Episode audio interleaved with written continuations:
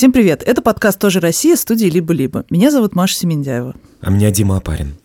А в нашем подкасте мы рассказываем о разном неочевидном наследии России. И в этом выпуске мы хотим поговорить о деревянных наличниках.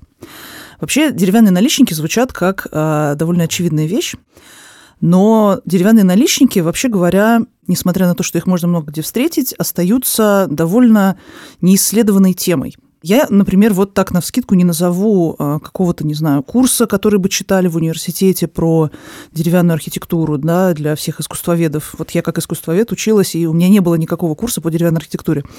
Наличники тебе приходится узнавать самостоятельно, а если ты заинтересуешься этой темой. Но деревянная архитектура вообще в целом находится на периферии каких-либо искусствоведческих исследований в России. И, кстати, у нас есть определенный крен в архитектуру в нашем подкасте, и одновременно у нас есть определенный крен в деревянную именно архитектуру. У нас как-то был выпуск по деревянному конструктивизму.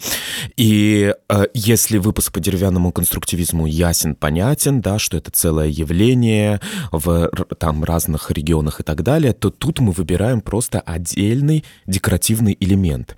И через этот отдельный декоративный элемент можно на самом деле очень много рассказать о крестьянском визуальном ряде, о социальных и экономических процессах, которые происходили в сельской местности России. Наличник просто ассоциируется у нас очень прочно с крестьянским домом, с деревней, с чем-то таким очень провинциальным. Но на самом деле, конечно, наличники имеют очень богатую историю. И то, как наличники появились вообще в русской деревне, откуда они там взялись. И не только в деревне, в городах да, тоже. В городах да? достаточно много наличников. И в городах. И вообще, в принципе, чем, чем наличник так примечателен, почему он появился, как он вообще утвердился в русской архитектуре. Обо всем об этом мы сейчас поговорим. И в этом выпуске у нас есть партнер, компания «Пик». ПИК занимается не только строительством домов, но и их обслуживанием, эксплуатацией, планированием новых кварталов. Также через них можно оформить аренду, э, купить или продать квартиру или коммерческую недвижимость. А в середине эпизода вы услышите нашу совместную рубрику о различных городских явлениях. Подробнее о тех услугах, которые предоставляет компания ПИК, вы можете узнать по ссылке в описании эпизода.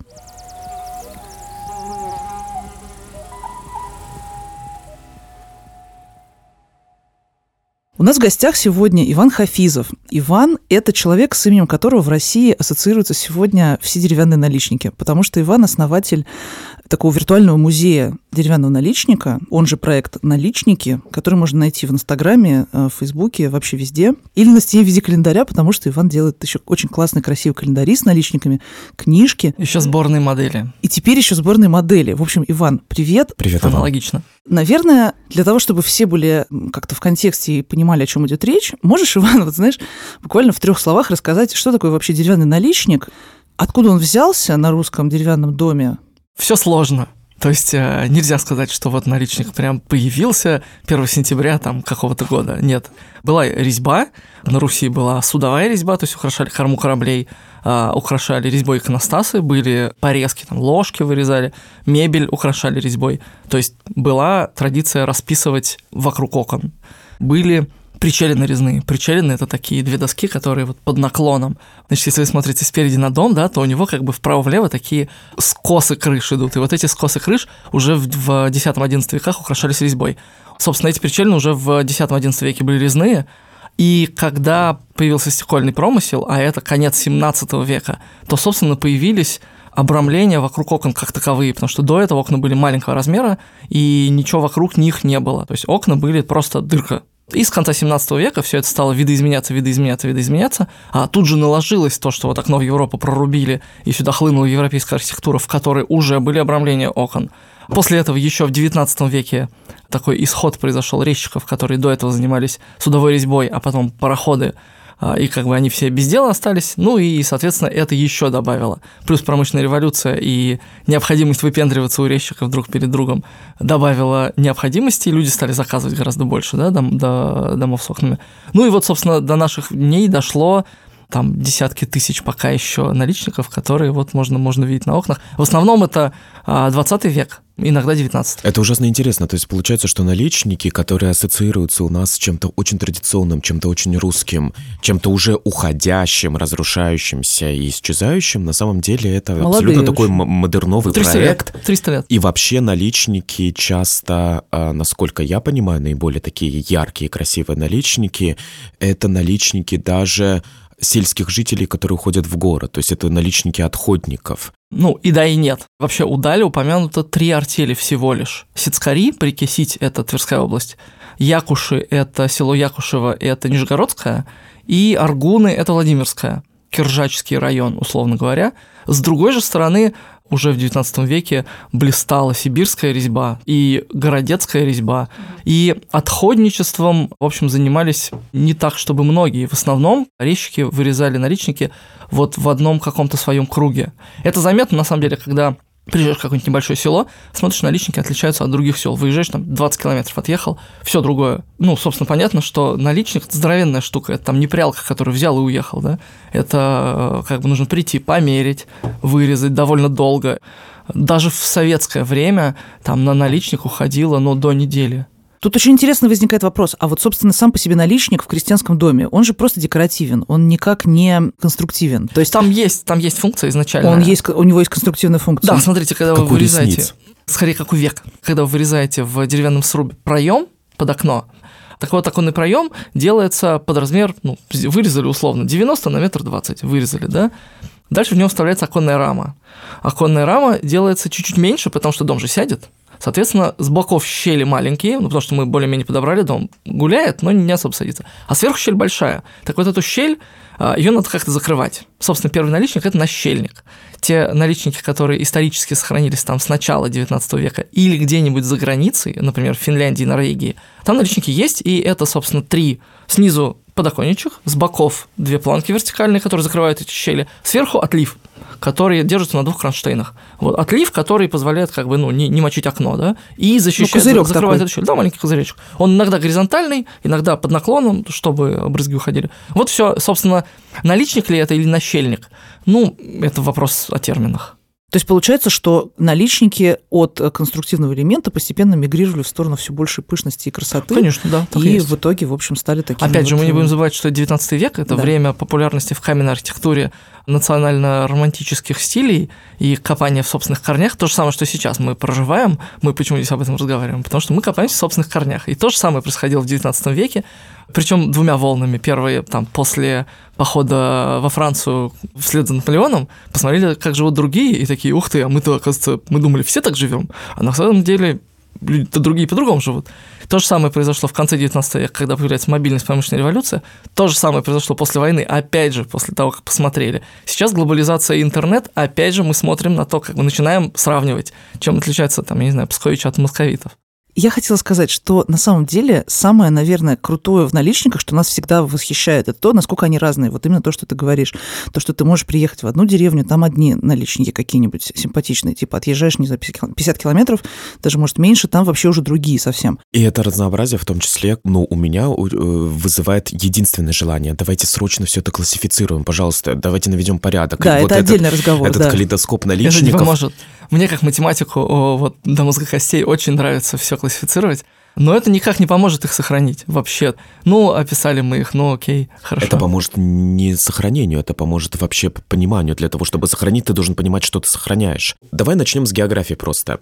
В каких областях есть вот эти наличники 19-го, начала 20 века. На самом деле, если смотреть на физическую, не географическую, не политическую, а физическую карту России, то все становится понятно. Там, где лес, там много наличников. А не там, где резчики по и дереву, нет, которые, которые дереву, работали, которые, по дереву, там, где лес.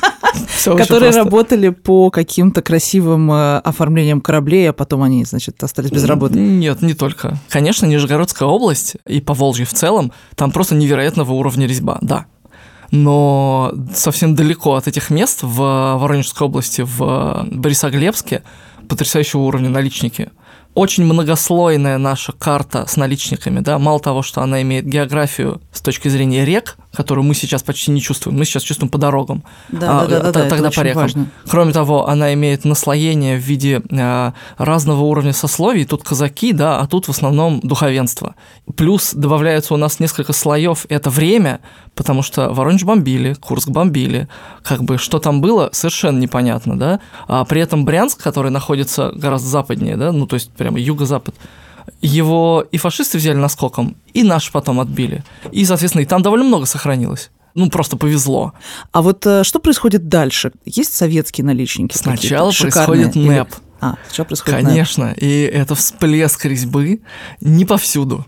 Если вы поедете в Талдом угу. Кимры, север Московской угу. области, граница с Тверской, а, то там совершенно потрясающие особнячки в, ну, как бы их говорят, что в стиле модерн, на самом деле это, конечно, уже постмодерн такой, потому что модерн к этому моменту уже, в общем, закончился, с элементами модерна. И я, когда их увидел первый раз, э, ничего не читал, такой думаю, ну, конечно, начало века, ну, потому что модель круглые окна, такие башенки, а, цвета яркие. Очень интересно, думаю, начало века. Так вот, нет, это 20-е годы все. Это все 20-е годы, это все НЭП. Собственно, когда разрешили зарабатывать, то те, кто зарабатывал, стали строить себе домики, потому что куда еще им вложиться.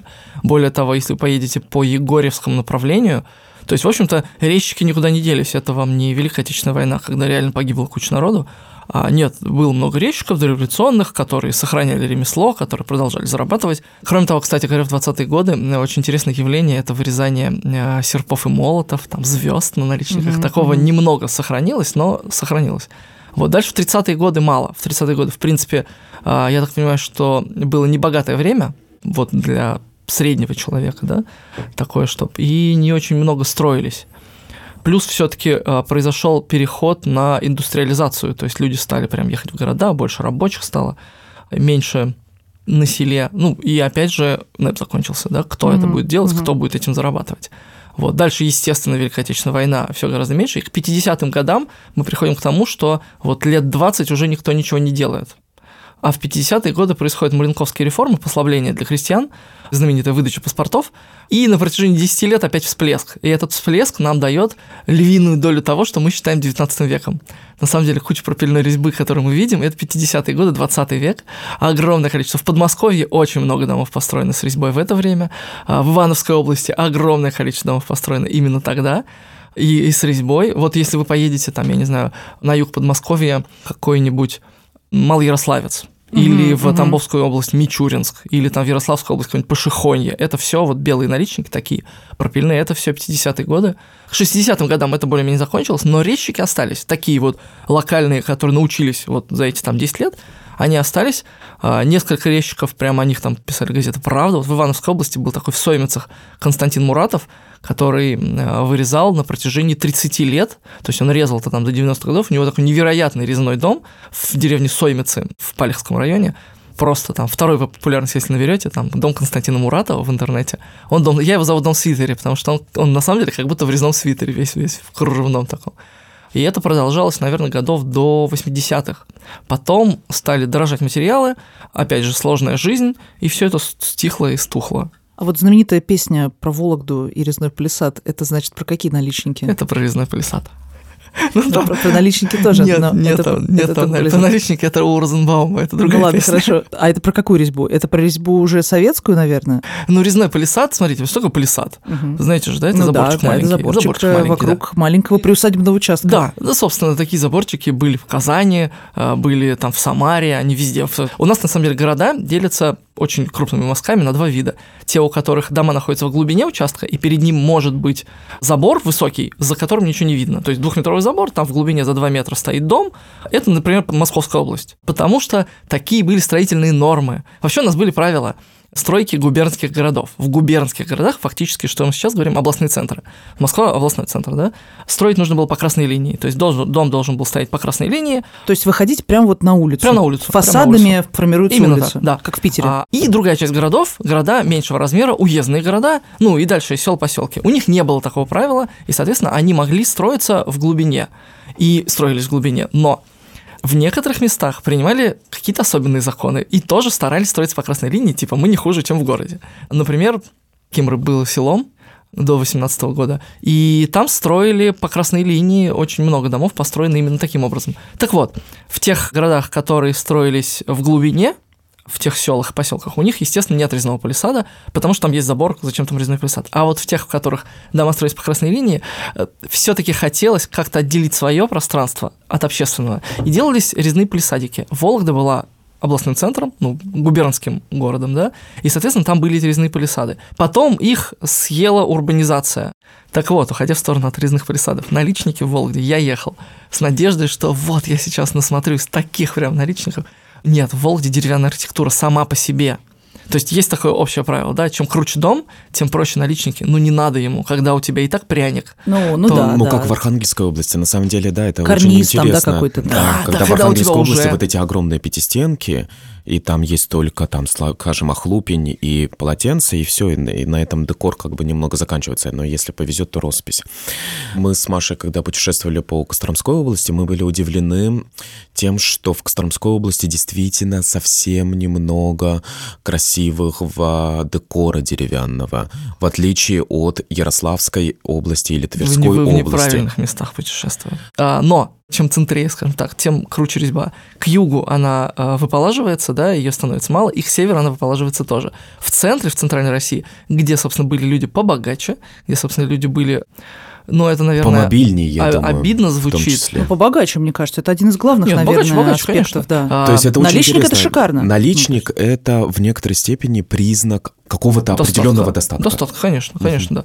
Кроме того, это определенно культурный уровень. Для того, чтобы сделать наличник, заказать его, нужно его увидеть где-то. Для этого нужно увидеть какой-нибудь там, я не знаю, боярский, купеческий дом, дворянский дом. То есть нужно где-то бывать. Если ты сидишь у себя в деревне и нигде не бываешь, даже если ты никогда не был крепостным крестьянином, да, на русском севере, но ты не видел этой истории, откуда она появится? Она ниоткуда не появится. Но вот тут такой момент, как раз мы возвращаемся к географии, наличники это не только русское явление. Если мы говорим о Поволжье, где существует бум наличников, то это и татарское явление, да? Чувашское. С- Смотрите, я э, тут надо оговориться, важно. Э, русское в смысле, что это Россия, не в смысле это русские. Нет, однозначно, потому что чуваш, татар, буряты, удмурты, э, там и на этих самых на домах в Якутии э, полно, и в Казахстане в северном.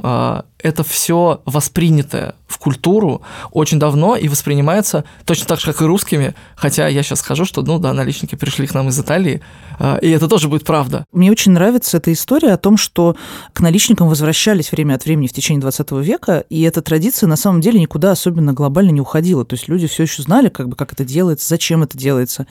И вот э, сейчас я увидела в Фейсбуке, как один, значит, какой-то мужик из, э, я так понимаю, из Тверской области, который, значит, э, сделал себе резные ворота, которые открываются по принципу такой очень красивой бабочки. То есть очень-очень современный, как бы, современный дизайн. э, Деревня очень Старая Брянцево, я помню. вот, да. Я уж не знаю, сколько это правда. Пишет, что он, значит, увидел прототип в ТикТоке, что он смотрел ТикТок, увидел, как красиво открываются ворота, подумал, дай-ка я сделаю такие же. И вот э, у меня в связи с этим вопрос. А вообще наличники сами по себе, они сейчас модернизируются как-то? То есть сейчас происходит какое-то возвращение? Может быть, ты знаком с тем, что какие-то люди, например, устраивают какие-нибудь мастерские, да, чтобы, ну, я не говорю про, про, про вашу работу, я говорю именно про то, что вот, вот мы строим дом, вот мы делаем красивый наличник, э, дизайн делаем сами, типа, это будет очень здорово. Есть несколько трендов одновременных. С одной стороны, в сторону красоты и традиционности, да, а с другой стороны, в Татарстане и, по-моему, в Удмуртии есть пара фирм, которые делают наличники металлические из крашеного металла. Ну, жесть такая вот э, загнутая, там цветочки. Они изначально крашеные э, в цеху, то есть, соответственно, ты их вешаешь на дом, который покрыт сайдингом, и они смотрятся уместно. Но это недорого. То есть он там 3-5 тысяч стоит такой наличник, в отличие от деревянного, который Да, да, начинается, конечно. наверное, от 20. Вот даже самый простецкий. Ну вот, кстати, это интересно. У меня дача в Ярославской области, на Волге, между Рыбинском и Мышкиным, можно так сказать, на, на стороне Рыбинска. И я все детство, всю свою жизнь езжу на машине из Рыбинска на дачу. Мимо вот этих там сколько, там деревень 25, наверное, мне встречается. Все это старые деревни, безусловно. А я последнее время езжу просто с закрытыми глазами. Я не хочу видеть эту э, губительную динамику гофров, дач, э, сайдингов, но помимо всего этого просто, ну, умирание старых домов. Если ты видишь э, деревянный дом, который сохранился, то чаще всего, наверное, это дом более-менее обеспеченного сельского жителя. Да, то есть, если ты видишь красивый деревянный дом, который ты хочешь сохранить, который ты все фотографируют, и который вызывает у тебя невероятное чувство, то это чаще всего все кулаки какие-то, да? Ну, естественно, естественно, конечно. То есть до нас дошли архитектурный ландшафт кулаков, можно сказать, Дим, если мы говорим... Что это за классовая история? Ну, не, да, абсолютно, но во- во- вокруг одни классы. Смотри, Вот. не совсем так. Смотри, представь себе, что есть такой абстрактный город в вакууме, в котором тысяча домов, из которых 20 круче других. Дальше происходит бурление сначала революционное, потом еще какое-то, потом война, значит, уходят, потом дефицит, не пойми что. А теперь предположи, что сберегут потомки. Они сберегут самые красивые. Да, не 20, да, 15, но обычные дома, естественно, они беречь не станут. Вот и мы видим, мы видим сливки. На самом деле мы не видим среду, среда до нас не дожидала. Это и интересно, когда мы видим рядовой христианский домик, едешь там в Саратовскую область, в какой-нибудь Хвалынск, и вдруг видишь там дом на два окна. На окраинах есть несколько домов на два окна. Это вообще дикая редкость. Домики на два окна, потому что это беднота. Таких домов сохранились единицы. Конечно, они были, они повсюду были. Беднота была всегда. А они стоят в низине. А почему они стоят в низине? Потому что повыше строиться было дорого. А в низине что с ними случилось? Они сгнили почти все. Поэтому, естественно, те, кто наверху, те, кто подороже места, те, кто побогаче, они сохранились, мы их видим.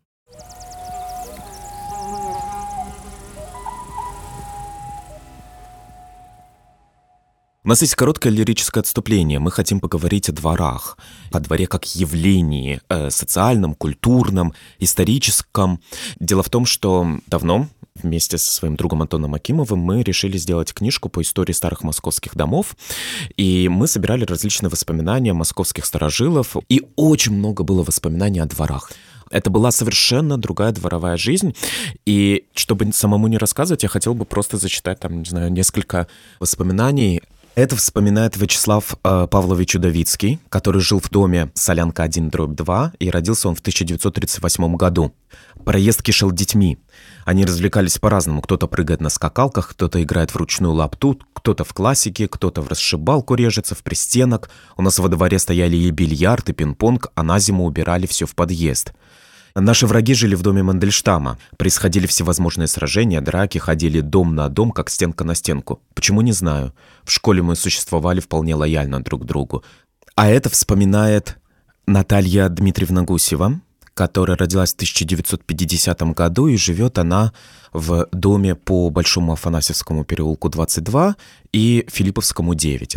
Во дворе все были очень отзывчивыми. Когда мама уходила в роддом очередного рожать, а у нее было семеро детей, соседи откликались, приходили, папе помогали. Бытовые условия были сложные, ванны не было, горячей воды не было, и плита одна на четыре конфорки, на четыре семьи. Во дворе за каждым ребенком был закреплен небольшой участок, за которым он ухаживал, сажал там цветочки, травки. На ночь двор закрывался, и вся молодежь, наши братья в том числе, летом ставили во двор раскладушки и спали там. Весь двор был поделен. Одна половина детская с песочницей, качелями, зимой горкой, на другой взрослые ребята играли в футбол, а посередине стоял стол, где взрослые по вечерам под тополями играли в домино. Иногда даже выносили патефон и устраивали танцы. Я не могу вспомнить никакую лучшую историю, иллюстрирующую э, взлет и падение московских дворов, скажем так, э, как историю художника Дмитрия Краснопевцева. Вообще Дмитрий Краснопевцев и его жена Лидия Краснопевцева, они уже, к сожалению, не живы.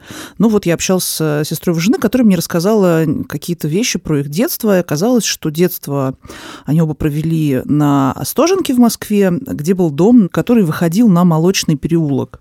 И сейчас это «Золотая миля», так называемая, это самые дорогие вообще московские кварталы, где запредельная стоимость недвижимости, я вообще не знаю, сколько там стоит жилье.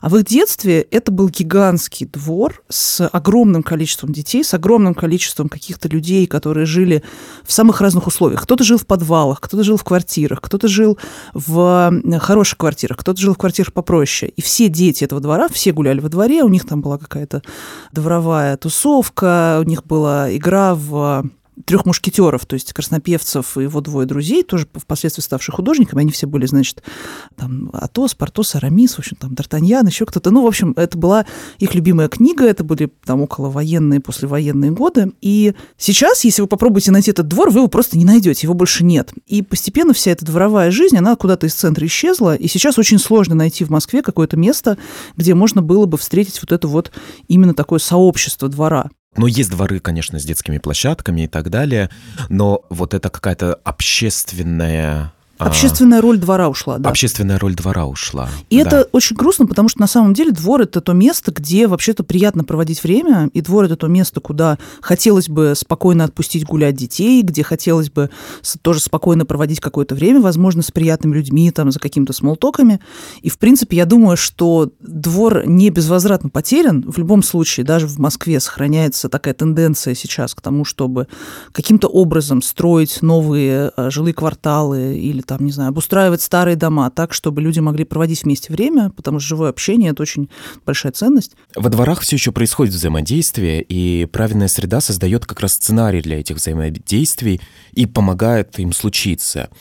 Есть современные застройщики, например, партнер этого эпизода, компания ПИК, э, с которой мы сделали совместно эту партнерскую рубрику. Они придумывают дворы таким образом, чтобы можно было и позаниматься спортом, и вырастить огород, и без страха своих детей отпустить погулять.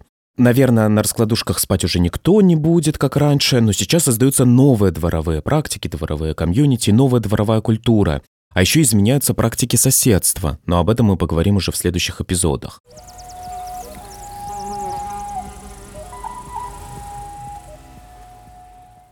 В каком состоянии сейчас находится уровень сохранности э, наличников?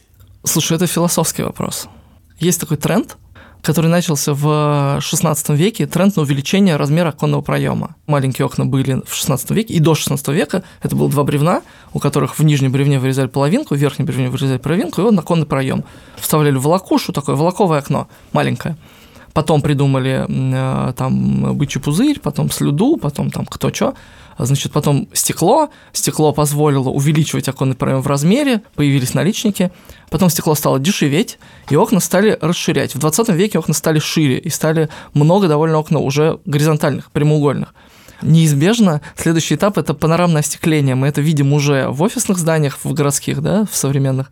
И пока не видим в частной архитектуре. Наличники тут, начиная с середины этого тренда и заканчивая второй, третью, их нет в окончании. Это история про сохранение некоторого периода. Если мы говорим про традиционность, пожалуйста, вот они волоковые окна. Пожалуйста, лучина, значит, э, что там у Что нас? такое, что такое волоковое окно? Что такое волок? Волоково, э, волочь, тащить, соответственно. Да, ну, да, но м- волоки я понимаю, а вот в окне это что? А, волокушу, которую вставляли сбоку в окно, вообще было два вида оконных проемов. Мы сейчас про это не думаем. Ну, как бы в окно можно смотреть, можно проветривать, можно что-то передать, что мы сейчас с окном делаем. Ну, выйти, ну, как бы это уже дверь тогда, Ну, да, ну, если ну, мы да. выходим. Так вот, было два вида оконных проемов, и я не уверен, что они назывались одинаково, но, возможно, и одинаково. И то, и то око, да, окно.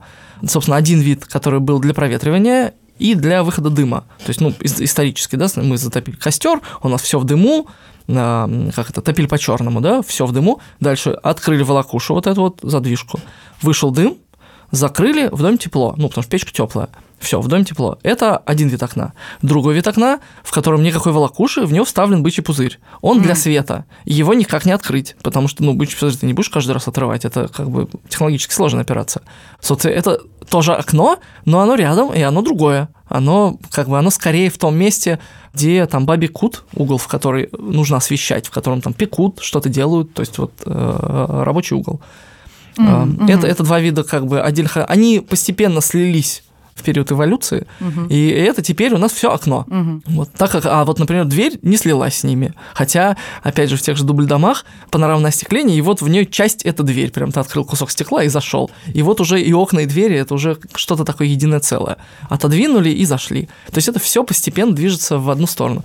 В этом смысле а, наличники только промежуточный этап. Ну, как телега, промежуточный этап между вот такой волокушей и автомобилем. И как бы хотим ли мы сберечь телегу? Ну, мы хотим ее сберечь для каких-то своих целей, но вряд ли ее стоит беречь прямо вообще для всех. Как европейская архитектура. Есть европейская архитектура, которую сберегли для того, чтобы показывать... Ну, в ней живут, конечно, люди, но, в принципе, ее сберегли, чтобы показывать, чтобы туристы ехали.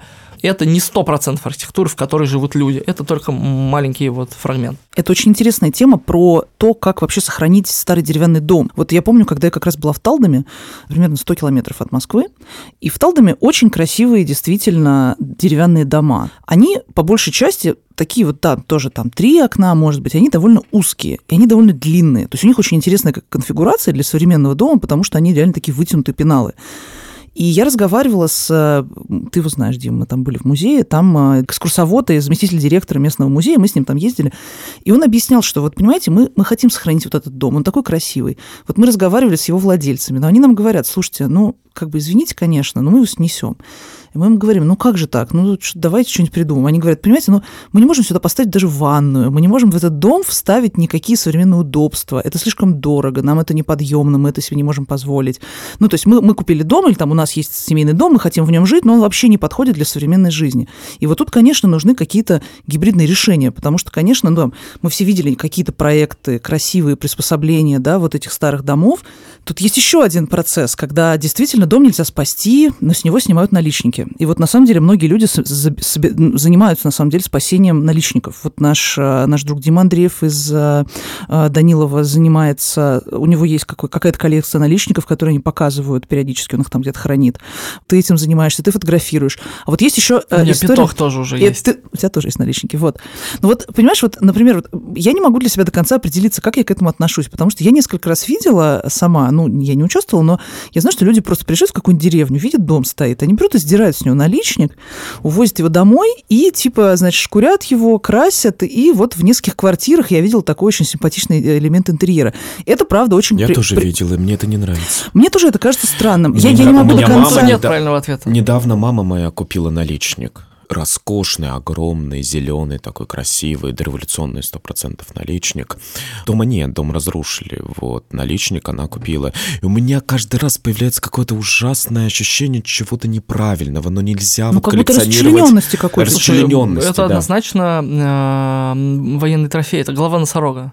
Вот Да, прям. это голова да, носорога. носорога. Абсолютно, Да. да. Прям вот они так же и, и, и выглядят. Это окей, на определенном этапе это окей. То есть, как бы, если ты покоритель Африки и привез оттуда э, трофеи, и твои друзья покорители Африки, то, в общем-то, все ходят и восхищаются. Ну, да. Но мы знаем, что потом это перестает быть окей. Ну, то есть ты относишься к этому, с одной стороны, это неизбежность, с другой стороны, это голова носорога. И неизбежность заключается в том, что, наверное, все-таки уж мы не можем спасти дом, ну так спасем хотя бы декор. И лучше, наверное, чтобы этот наличник не сгорел, не оказался на помойке. Ну ладно, пусть он будет в музее или в частной коллекции, Тут или смотри, украшать какая чей-то история. дом. Тут смотри, какая история. Если представлять, каким был бы музей наличников. Вот мы снимаем их, мы их снимаем зачем? Тут две цели. Либо мы хотим продать и сделать, чтобы кто-нибудь сделал дома из них зеркало, это одна история. И другая история, если мы хотим их экспонировать, как-то показывать людям. И вот мы представляем себе такой, ну, в Мышкине они висят на заборе. Это довольно удручающее зрелище, я не устаю об этом говорить. Абсолютно понятно, почему они там висят, потому что это первое, что приходит в голову. Вот мне их принесли, куда мне их?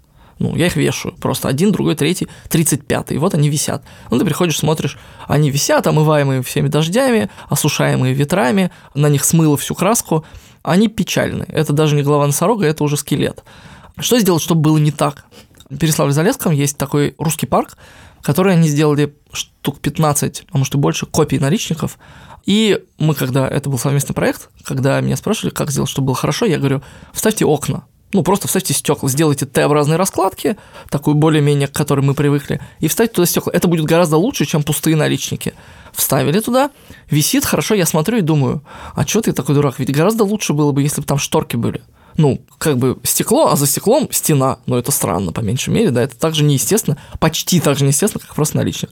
То есть, ну, мы вешаем шторки в, в идеальном музее, да, наличников, а, рассуждая об этом дальше. Что еще лучше?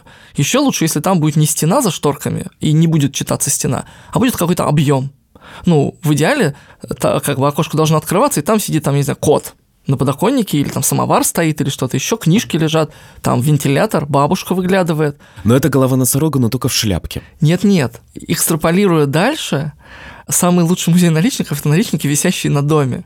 Ну, то есть мы ставим наличник, дальше делаем фрагмент дома, за которым сидит бабушка, и становится понятно, что самый лучший музей наличников – это улица с домами, на которых висят наличники. Вот это музей наличников. Идеальный музей наличников – это Вологда, Томск, Бежецк, Борисоглебск, Злынка и Палех. Это, собственно, и есть музей готовый, не надо ничего делать. А, ну то есть ты имеешь в виду, что это оригинальные наличники, Конечно. которые были Висят созданы... там, где надо. Да, это прекрасно. Собственно, туда и надо ехать, и То там есть, их надо беречь. условно, наличники э, в дикой природе. Именно так. Опять я возвращаюсь к тому вопросу, который я задал несколько минут назад. Какое сейчас состояние популяции наличников? Слушай, мы это философский опять же вопрос. Мы неизбежно приходим к тому, что все умирает. Ты ходишь, смотришь по улице на людей, которые так или иначе неизбежно однажды их не станет. Мы смотрим на деревянные дома, которых так или иначе однажды неизбежно не станет. Пирамиды Хеопса просто чуть-чуть подольше однажды и их сравняет с Землей какой-нибудь катаклизм невероятный. Значит ли это, что мы должны э, неимоверно сейчас загрустить и перестать здороваться с людьми, потому что на них печать тлена? Нет, конечно. Ну, собственно, я предлагаю радоваться тому, что мы застаем. А застаем мы все меньше и меньше? А это вообще не важно. Это неизбежность, но тем не менее можно в определенной правильной системе координат какой-то, системе ценностей, скажем, угу. которой нет в России. В России абсолютно искаженная, болезненная и уродливая система ценностей.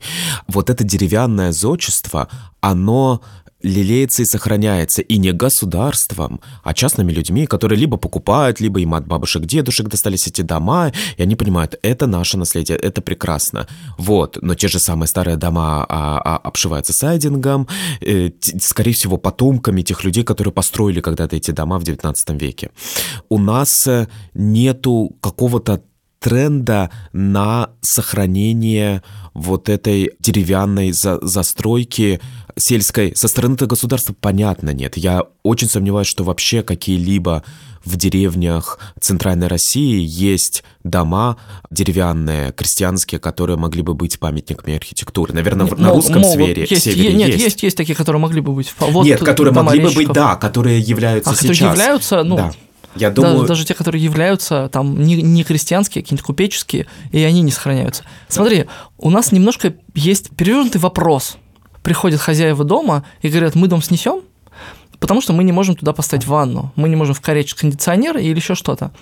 И, собственно, к ним приходят люди и просят, ну не сносите, ну смотрите, исторический облик города, как бы улица, деревянная застройка, туристы. Этот вопрос вообще существовать должен в другом разрезе. Значит, есть деревянные дома, например, старше 1960 года.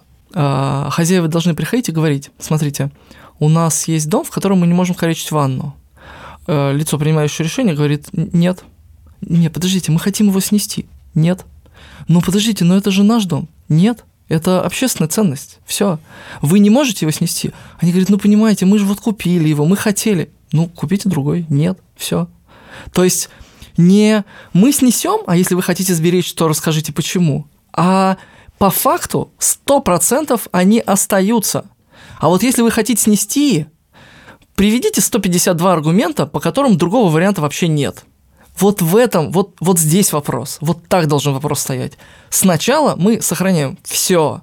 Мы подписали хартию, есть такая хартия ИКОМОС, подписанная э, еще Советским Союзом там, в 50-е годы, согласно которой все деревянные постройки, любой деревянный туалет старше 60-го года считается наследием человечества. Собственно, подписать подписали, ратифицировали, но не следуем ей. Это неправильно, потому что хозяева домов не должны иметь права. С другой стороны, я сейчас, как адвокат дьявола, прекрасно понимаю, к чему это может приводить. В том же Талдоме ситуация Два человека, муж, жена, пенсионеры, переделывают дом, к ним проходят прохожие мимо и говорят, что же вы делаете, вы же объект культурного наследия портите. Они говорят, наш дом, что хотим, то и делаем. Им говорят, слушайте, ну вы же на штраф попадете. Говорят, какой штраф? Наш дом, вообще наш личный, частный дом, мы владеем давно.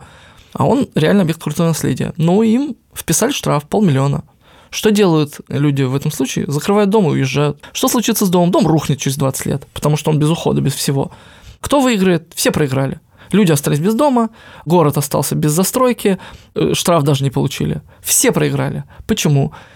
Должна быть джентрификация пресловутая, когда вот эти вот драгоценные центральные кварталы, э, оттуда переселяются люди, которые не могут содержать эти дома, и туда въезжают люди, которые могут содержать эти дома в том состоянии, которое требуется городу. Они их могут облагородить. Да, да конечно.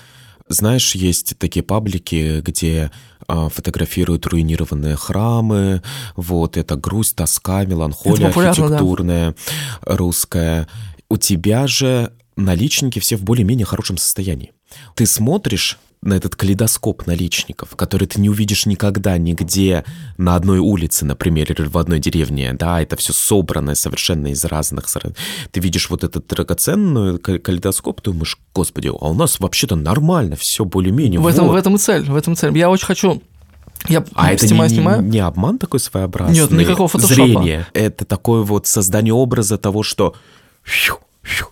Это, это как Слушай. в наследие делает какой-нибудь список отреставрированных зданий. Пять отреставрированных зданий, зато 10 они снесли. Цель в том, чтобы удивлять не тоской, а красотой. То есть у нас есть это в крови, да, э, питерский сплин, и, Хандра, и, да, да и смотреть и тосковать о том, э, как все плохо нынче, как все хорошо было при Николае II и еще при остальных. Но, собственно, мы туда не пойдем никогда. Поэтому мы можем э, восхищаться тем, что у нас есть сейчас. И у нас есть сейчас немало, вообще нифига немало. У нас у нас, я думаю, сотни тысяч деревянных домов сейчас с резьбой. Сотни тысяч. Это очень много. И там до ближайшего деревянного дома, где бы вы ни были, даже если вы в центре Москвы, Новосибирска, там, я не знаю, Красноярска, крупнейших городов, до ближайшего деревянного дома вам метров 200. Почти в любом городе. А если вы в маленьком городе, то и того меньше. Поэтому ходить к ним, смотреть на них, восхищаться, ну, что грустить-то? Месяц назад, наверное, я ехал на машине в, на дачу, и я просто затормозил, я не мог не остановиться. А, роскошный дом в одной из деревень Тверской области по дороге из Сергеев Посада к Калязину. Вот, и там вот так, такой двухэтажный, роскошный. Мне он нравится, он красивый. Ну, Что покупай, мне... покупай, живи. Хорошо, если я не хочу покупать и жить. Слушай, есть же куча способов, на самом деле, повлиять на сохранение. Я себе так это представляю, как воронка. Вот есть воронка продаж, а есть воронка влияния на деревянное зодчество. В конце примерно вот на острие воронки покупка дома своего личного деревянного и восстановление его. Первоначальная задача своих нескольких лет я видел посыпать этот край воронки сахаром, чтобы туда приходило максимально... Почему Инстаграм? Потому что это самый простой способ контакта. Где-то в середине посещение музея деревянного зодчества. Ну, потому что без этого зачем ты будешь покупать э, деревянный дом для сохранения, если ты не был в музее деревянного зодчества? Тебе нужно привлечь, заинтересоваться, чтобы у тебя количество наличников в крови никогда не падало, чтобы ты об этом слышал, чтобы вокруг тебя крутились люди, которые этого хотят и об этом говорят. Важно, чтобы эта воронка, во-первых, она увеличивалась, во-вторых, чтобы в нее попадало как можно больше людей, и как можно больше людей сохраняли и доходили до конца.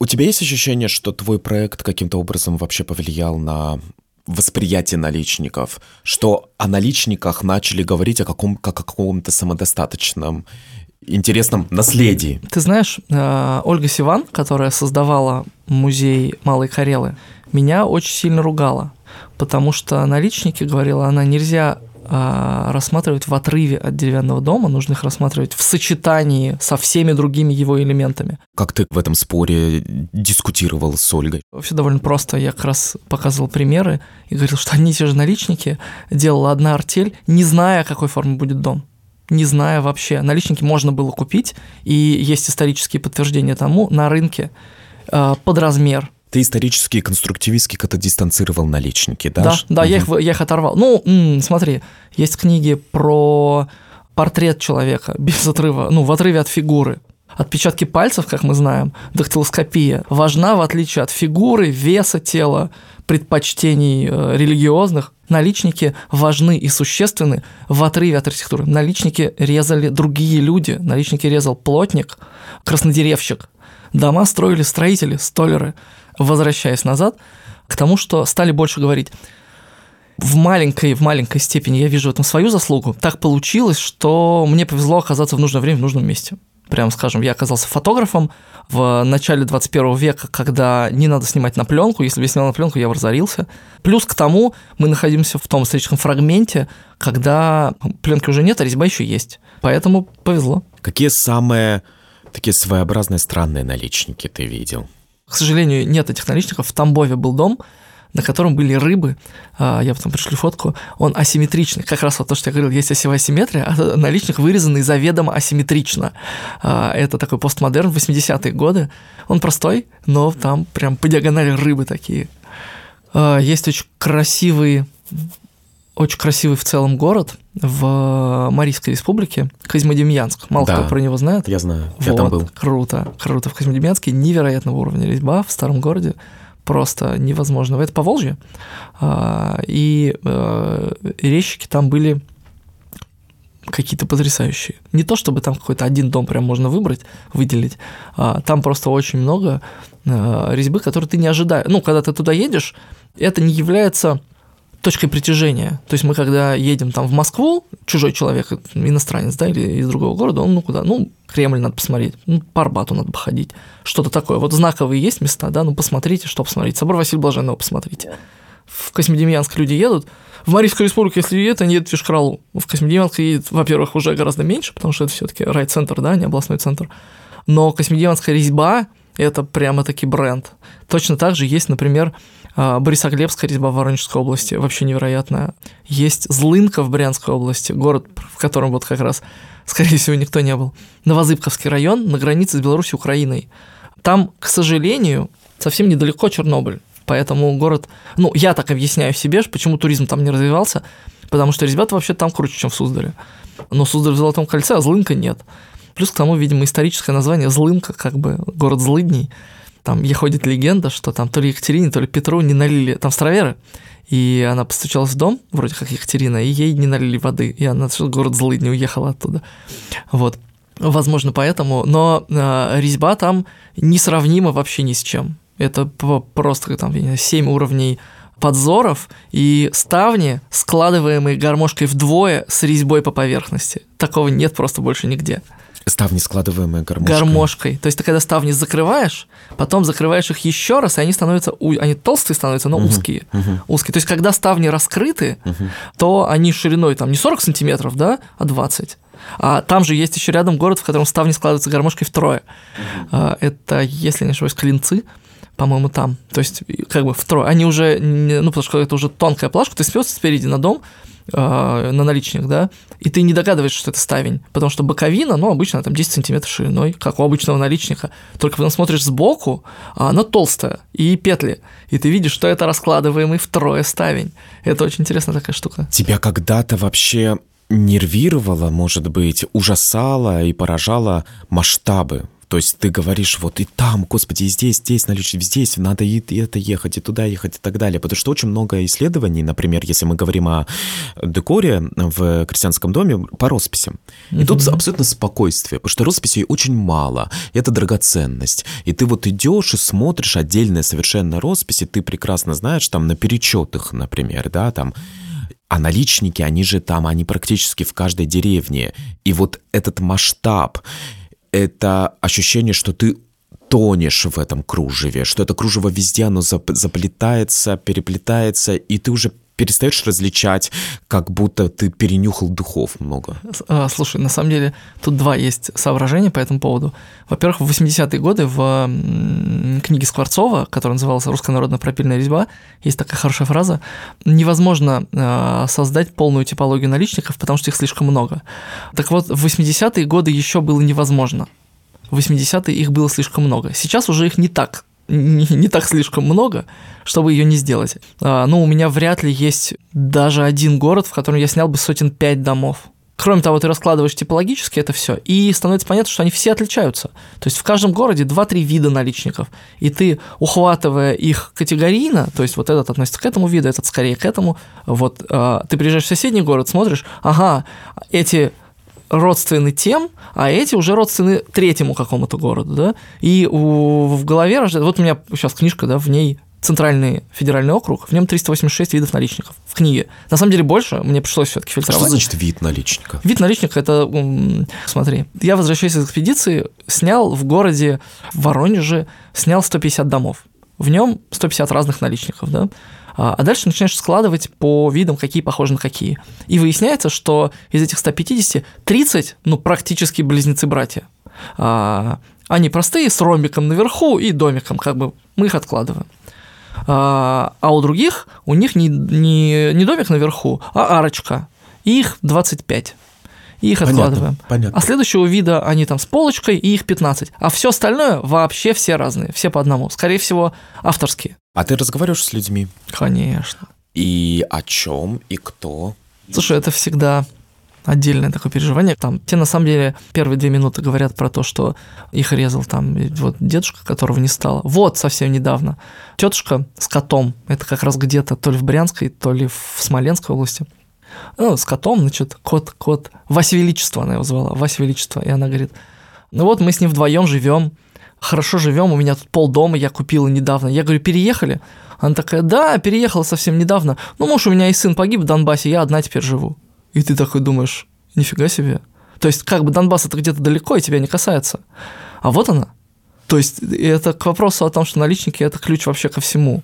Опять же, бросается в глаза необычное. Обычно, э, а вы не знаете, какого времени дом? Не знаю, мы три года тут живем. Вот это обычная история. А у вас тут наличники, чё? А чё, где это у нас? То, вот это обычная ситуация. А но про такое что рассказывать? Ну, такого дофига. А интересно, это когда ты разговариваешь с напряженным мужиком э, на протяжении пяти минут, разговариваешь, он какой-то прям вообще такой трясется, а потом он руку из-за спины достает и ставит пистолет на предохранитель. Потому что он разговаривал с тобой пять минут со спущенным предохранителем. Потому что ты какой-то непонятный чувак в переулке, у них первый раз за последние три года с московскими номерами. И ты думаешь, что ты сейчас по лезвию ходил. Такие ситуации необычные. Вот это вот запоминается. Иван, а, спасибо огромное за разговор. Вот, все твои проекты, которые, которые ты делаешь, в том числе ссылка на Инстаграм, вот, и вот собери свой наличник и так далее, мы обязательно опубликуем в описании выпуска.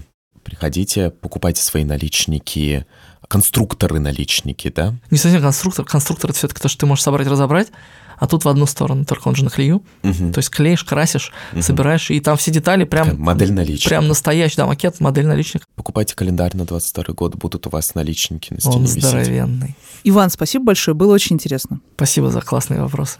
Тоже Россия. Это подкаст студии «Либо-либо». Спасибо большое за оценки, которые вы нам ставите. Пожалуйста, ставьте больше и рассказывайте друзьям, если вам понравился наш подкаст. И слушайте нас везде, где вам удобно. В этом выпуске мы работали вместе с нашей командой, с продюсеркой Гульнарой Делекторской, редакторами Лизой Каменской и Семеном Шишениным, а наш звукорежиссер Павел Цуриков.